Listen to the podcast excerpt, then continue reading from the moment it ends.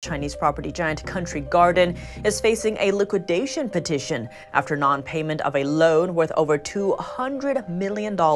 China's property crisis has taken another turn for the worse. Giant developer Country Garden is the latest to face a liquidation petition. It said the petition was filed by creditors over non payment of a loan worth $205 million. It comes just a month after big arrival Evergrande was ordered to liquidate by a Hong Kong court. A string of other developers have also defaulted on their debt payments. The sector has lurched from one crisis to another since 2021, when regulators cracked down on the massive debts being piled up at property firms. Now it's all a growing headache for Beijing, with real estate accounting for around a quarter of China's economy.